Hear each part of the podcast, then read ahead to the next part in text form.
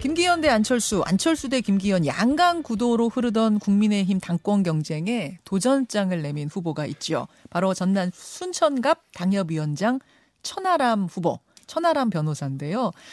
아, 천 후보는 등장과 함께 지금 여론조사 사 위 안에 들기도 하고 분위기가 상당히 고무적이죠?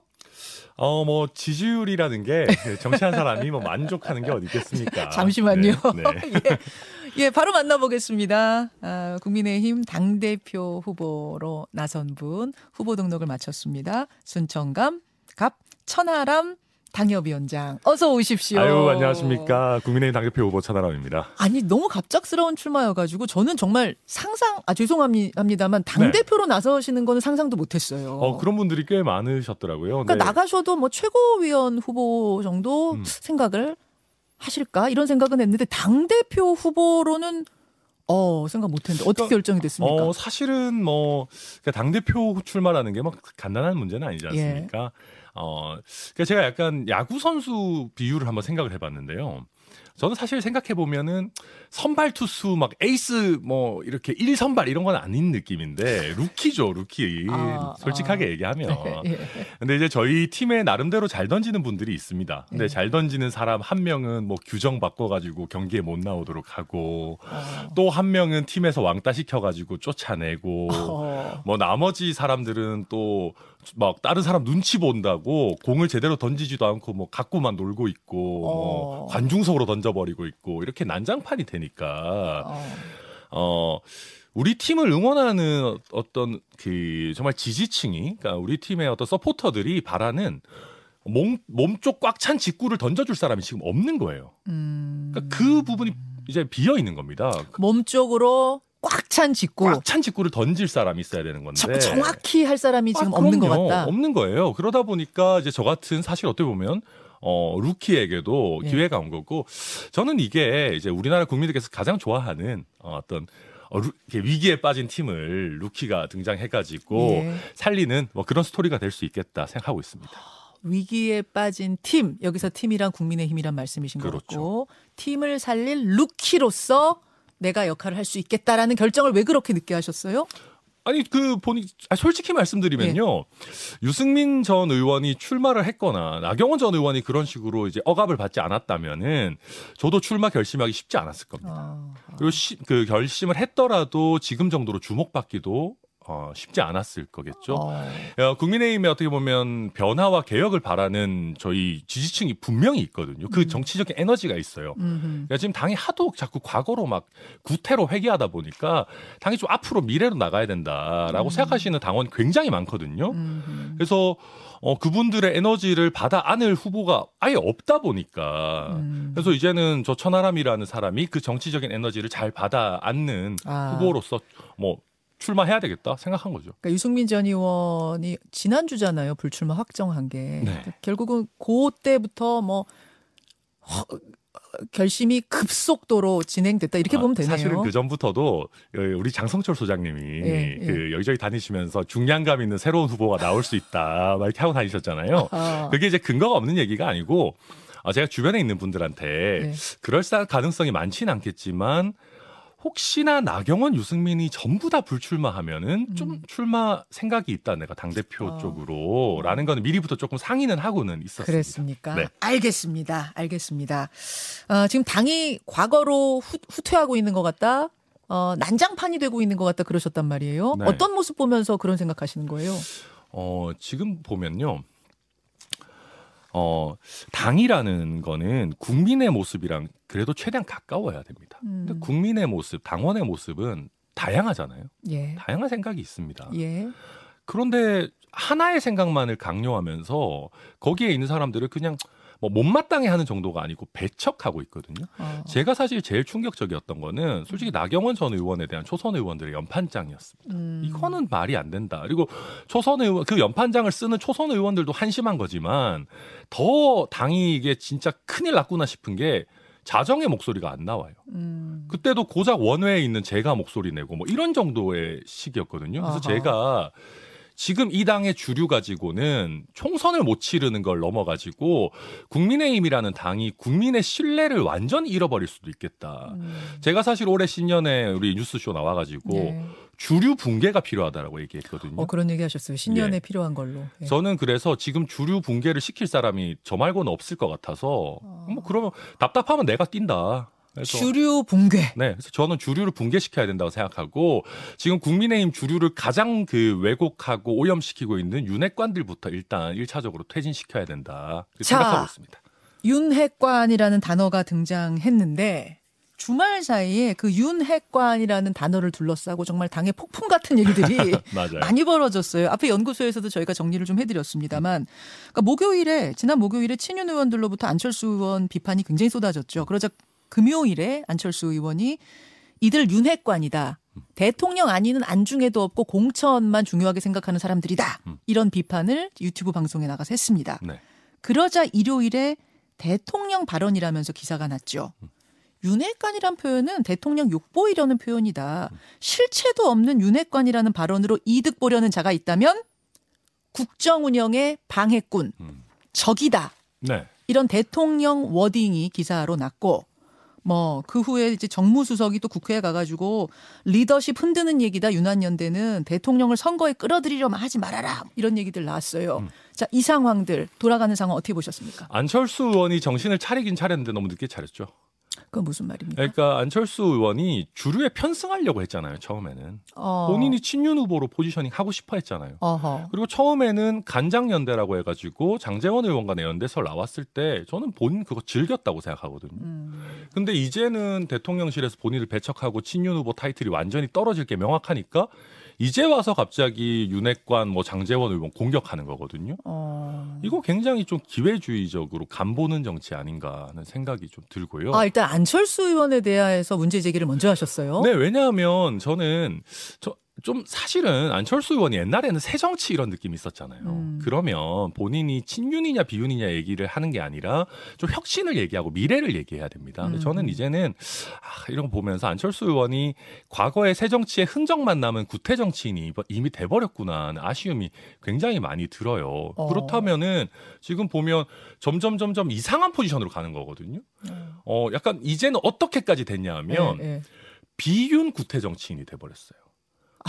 그러니까 비윤인데 예. 개혁적인 면은 하나도 없어요. 그러니까 어찌됐든 뭔가 윤의 줄을 서고는 싶어하고 어. 뭐 또 유난연대도 쓰지 말라니까 당장 안 쓰겠다고 그러잖아요. 예, 예. 그래서 저는 그래서 안철수 후보의 스탠스는 도대체 뭔가라는 생각이 일단 들고요. 예. 그거와 별개로 대통령실의 이런 식의 어떤 개입은 굉장히 부적절합니다. 음. 어, 뭐 그런 얘기도 했더라고요. 저도 뭐 간신배 이런 얘기 많이 했는데 뭐 음. 간신 이런 표현도 쓰지 마라 뭐 하는데. 음. 전당대회 하는 국면에서 각 전당대회 주자들이 어떤 얘기를 하는지는 당원들에게 평가를 받으면 됩니다. 음. 만약에 저희가 여당의 전당대회인데 네. 후보가 대통령을 소위 억까라고 하죠. 뭐 터무니없이 공격을 한다고 네, 하면 억지로 당연히 억지로 깐다면 네, 당연히 표가 떨어지지 않겠습니까? 그렇죠. 자연스럽게 내버려두면 되는 것이거든요. 어, 어. 근데 이번에도 보면은 안철수 의원에 대해서 단순히 그냥 불만을 성명 내서 표출하는 정도가 아니고 갑자기 정무수석이 막 등장을 해요. 예, 어제 국회에 가서 발언했어요. 네, 그 평소에는 정무수석 뭘 그렇게 많이 하셨는지 잘 모르겠는데 이, 이 일에 대해서 정무수석이 등장을 해가지고 안철수 의원을 직접적으로 비판하는 것은 굉장히 부적절한 행태다. 이게 오히려 안철수 의원을 키워주고 있다 지금. 아, 오히려 지금 이른바 윤핵관이라고 지금 지칭된 그분들하고 대통령실에서 안철수 의원 키워주고 있다고요? 저는 이게 안철수 의원한테 자꾸 별 달아주려고 하는 것 같아요. 아, 별 달아주고 순장 달아주는 아, 네, 거? 이게 뭔가 약간 안철수 의원의 별의 순간을 억지로 지금 만들어주는 거 아닌가. 왜요? 왜요? 지금 아니라고 하는데 그, 그, 뭐 그러지 말라고 아니, 하는데? 국민들은요. 자, 제일 좋은 게요. 그런 겁니다. 국민들이 싫어하는 권력자가 누구를 때려주면은 가장 빨리 오릅니다. 상대방이.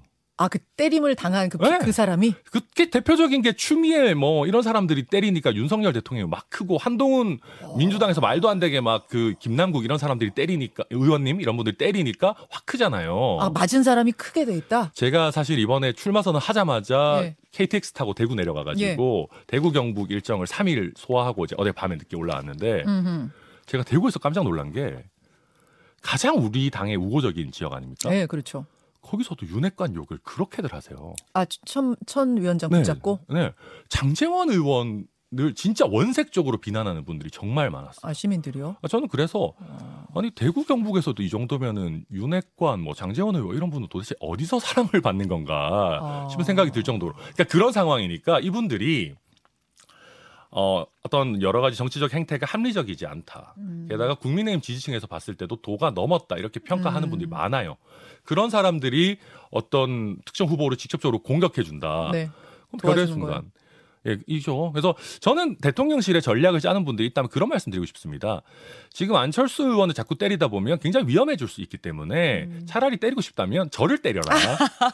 아이고. 아, 좀 맞고 싶으신가요? 아, 저도 좀 커야죠. 네. 빨리빨리 커야 되지 않겠습니까? 네. 아, 사위로 만족하고 있을 수는 없기 때문에. 저를 때려라 네. 할 만큼 오히려 네. 지금 때리는 게 도와주는 그럼요. 거다. 윤핵관들이 저 때려주면 천하람 별의 순간 되는 거거든요. 와, 네. 그 정도 상황으로 지금 민심을, 당심을 읽고 계시는 그게 대구 경북에서도 그 정도입니다. 어... 네. 아니 근데 윤핵관이라는 거는 실체가 없다. 음. 실체도 없는 걸 자꾸 끌어오지 말아라라는 게 지금 대통령실과 대통령의 발언이라고 기사가 난 게 그거거든요. 윤핵관 있습니까 없습니까? 있죠.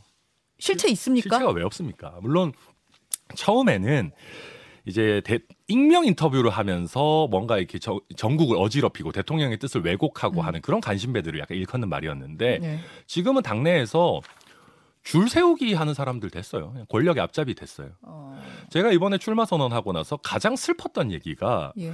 저희 당의 초선 의원인데요. 음. 주류입니다. 음. 실제 주류인데 저한테 전화가 와서 그런 말씀 하시더라고요. 어, 천 위원장 출마했는데 어, 더 열심히 해가지고 우리를 좀 부끄럽게 해달라고.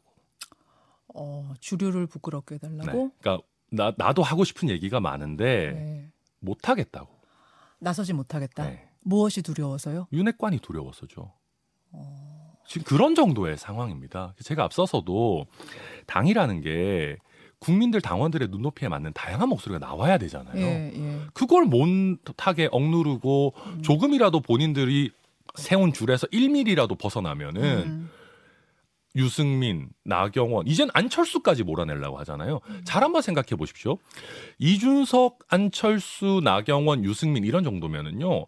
저희 당의 다섯 손가락 안에 들어가는 스타 플레이어들입니다. 음, 예. 다음 대선 후보군들이에요. 뭐 거기에 뭐 오세, 오세훈 몇, 몇, 한두 명 더 추가되겠지만 근데 이런 사람들마저 자기들 마음에 안 들면 권력의 힘으로, 숫자의 힘으로, 주류의 힘으로 밀어내겠다는 거거든요. 음. 이게 정상적인 행태입니까? 근데 대통령 그 기사에 따르면 대통령이 윤핵관이란 표현은 대통령 욕보이려는 표현이다라고 했다는데요.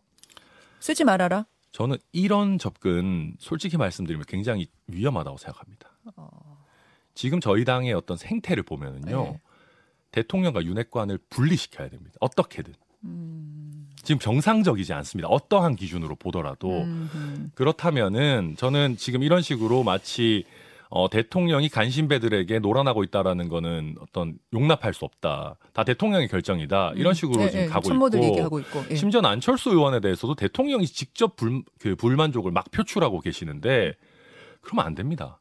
음. 만에 하나, 만에 하나 아닙니다. 저는 확률이 꽤 높다고 생각하는데 둘에 하나 안철수나 천하람이 당선되면 어떡할 겁니까? 어... 대통령의 정치적 자산을 지켜야 될 거 아니에요. 어쩌시려고 이렇게 하는 것이까. 그래서 저는 주류가 터무니없는 짓 하는 것들은 그렇게 하고 어느 정도 거리 이미 쉽지 않지만 음. 지금부터라도 대통령과 대통령실은 여당의 처음 맞는 축제 아니겠습니까? 여당 되고 예, 나서. 예. 이 전당대회 우리가 안 하겠다. 지금 자칫 잘못하면은요. 개입 안 하겠다. 그 네, 그러니까 관여 안 하겠다, 개입 안 하겠다라고 명확하게 선을 그어야 됩니다. 알겠습니다. 아유, 질문거리가 참 많은데요. 그 신평 변호사 김기현 후보 후원회장이고 예전에 이제 대통령 멘토로 불렸던 분인데 네. 안철수가 당대표 되면 윤 대통령 탈당할 거다, 신당 창당을 할 수밖에 없는 상황에 내몰릴 거다 이런 이야기를 했습니다. 그리고 대선 후보 시절 혹은 그 전부터. 윤 대통령은 국민의힘에 몸담아야 하나 의문을 가지고 있었다. 이런 발언도 했어요. 어떻게 보세요? 아니 이분이 이거 지금 제가 아까 말씀드렸지만 여당 되고 첫 전당대회에 대통령 탈당이 주요 이슈가 되는 게 말이 됩니까? 음. 그럼 저희는 더 이상 여당이 아니잖아요. 대통령 탈당하고 나면. 예, 그렇게 되네요. 어, 이건 무슨 말도 안 되는 얘기입니까? 게다가 저는 신평 변호사가 이상한 얘기하는 거는 뭐 그렇다 치겠는데요. 김기현 의원은 뭐 하고 있는 겁니까? 아, 왜 자제 안 시키느냐? 아니, 이 정도까지 됐으면 바로 회촉시켜야 되는 거예요. 회촉. 아니, 그러니까 저는 아마 제가 지금 직전까지 예. 확인하기로는 아직 회촉 안 한 것 같은데 그냥 개인 의견이라고 예. 뭉개고 있는 것 같은데 한 캠프의 후원 회장의 의견이 어떻게 개인 의견입니까? 음. 게다가 그 김기현 캠프에서 이런 얘기 나오는 게 매우 위험한 게 네. 대통령과 일체감을 가장 강조하는 후보잖아요. 음. 그럼 이게 자칫 잘못하면 친윤, 주류, 윤핵관들이 이 얘기를 용인하고 있는 걸로 아, 오해가 될 수가 있어요. 진짜가 돼버린다? 그럼요. 게다가 지금 신평 변호사도 이런 말도 안 되는 이슈 던져놓고 정신 못 차리고 막 인터뷰를 자기가 적극적으로 하고 있거든요. 예, 예. 그러면서 뭐 대통령실과 뭐 교감을 했다. 무슨 위험한 얘기입니까? 우리 당원들 이거 뭐 겁나서 살겠습니까? 아... 그러니까 저는 그렇다. 이걸 지금까지도 안 자르고 있다라고 하는 거는 네, 네. 전당대회가 어떻게 되든 난장판이 되든 상관없이 음. 안철수 의원에게 확실한 반윤 딱지를 붙이겠다는 거거든요. 음. 낙인을 찍겠다는 거예요. 아, 대통령은 안철수랑 결코 함께 갈 수 없습니다. 음. 라는 딱지를 붙이겠다는 네. 건데 이렇게 해서는 결코 안 됩니다. 알겠습니다. 천하람 후보 만나고 있습니다. 첫 관문인 자격심사 어제 통과하셨어요. 그렇죠. 저는 그렇죠. 뭐, 네, 이상한 그래서, 유튜브도 안 하고 뭐 그러니까. 그래서 여섯 명이 네. 이제 올라온 상태인데 네. 목표는 당연히 일 등 당대표 되는 걸 거고. 당연하죠. 그렇죠. 목표 희망 말고 현실적인 가능성은 뭐 좀 갸우뚱하는 분들도 계시더라고요. 음. 현실적인 가능성은 얼마나 보세요? 어, 당연히 이제 후보는 당선된다는 각오로 뛰는 건데 예. 저는 안철수 후보의 붕괴가 멀지 않았다라고 생각합니다. 어, 아까 말한 그런 이유 때문에? 네. 그러니까 어떤 후보인지를 모르겠어요. 어... 그러니까, 예. 그러니까 저는 이제 지금 친윤 비윤만 너무 이렇게 강조가 되고 있고 네. 대통령실에서 막 때리고 막 억압받고 이런 것만 강조가 돼 있어서 지금 구도가 약간 그런 식으로 왜곡이 돼 있는데 네. 사실 정확한 구도는요. 현상 유지냐 미래냐 아니면 구태냐 혁신이냐거든요. 음. 근데 안철수 후보는 구태적에 저는 속하는 후보다. 현상 어. 유지를 원하는 후보다. 어허. 근데 지금 비윤 딱지 붙어가지고 막고 있으니까 네. 어, 마치 좋은 후보인가 착각을 좀 이렇게 유권자들로부터 받고 있다. 그래서 네. 금방 붕괴할 거라고 봐요. 그러니까 지금까지는 최선책들이 다 나가 떨어졌잖아요. 자, 그 말씀은 이 등 결선 투표까지 내가 간다. 이 말씀이. 무조건 간다고 봅니다. 무조건 갑니까? 네, 저는 안철수 후보의 초기 신, 초기 그 지지율만큼 예. 정치권에서 이 신비의 동물 같은 건 없다. 자, 십 초 남았는데요. 네. 이준석 대표 전 대표가 후원회장 맞습니까? 어, 아닙니다. 저희는 이석연 처장님만 제 후원회장 그분만? 맞습니다. 아, 네. 알겠습니다. 여기까지 일단 하고 네. 또 진행되면서 또 모시도록 하죠. 고맙습니다. 아유, 감사합니다. 천하람 위원장이었습니다. 김현정의 뉴스쇼는 시청자 여러분의 참여를 기다립니다. 구독과 좋아요, 댓글 잊지 않으셨죠? 알림 설정을 해두시면 평일 아침 일곱 시 이십 분 실시간 라이브도 참여하실 수 있습니다.